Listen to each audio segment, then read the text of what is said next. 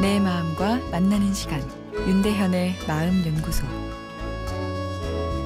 안녕하세요. 월요일 윤대현의 마음 연구소입니다.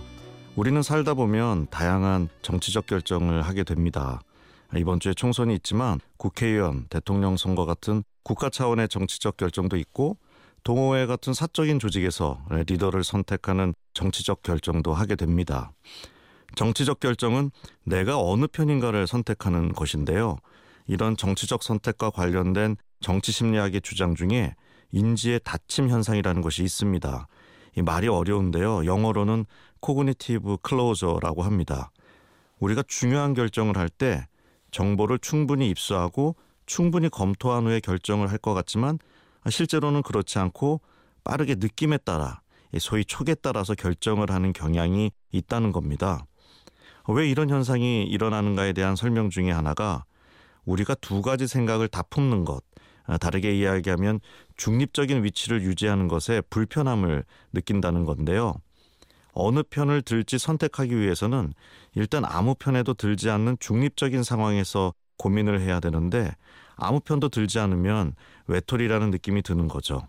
마음 안에 내가 속한 집단이 주는 힘과 소속감을 느끼고 싶은 욕구가 있는데 이것을 오래 참는 것이 불편할 수 있다는 건데요. 그러다 보니 고민을 충분히 하지 않고 느낌 가는 대로 결정을 하게 된다는 거죠.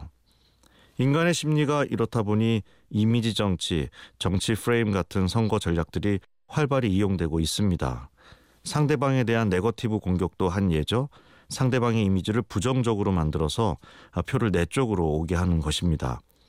지금은 네거티브 전략을 잘못 썼다가는 오히려 손해를 보지만 효과가 있기 때문에 그동안 많이 사용했던 것도 사실입니다. 그런데 선거에서 좋은 이미지, 흡수력 강한 프레임을 만드는 것 자체가 문제는 아닙니다.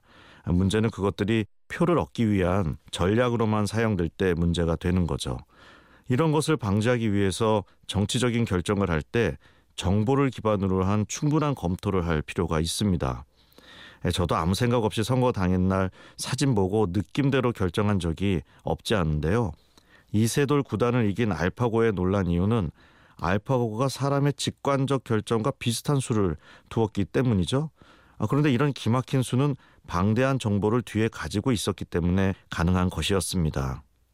충분하다고 보이진 않지만 아, 그래도 접근 가능한 정보에 대해 쭉 읽어본 후에 정치적 결정을 하는 균형적 판단이 필요하다 생각됩니다.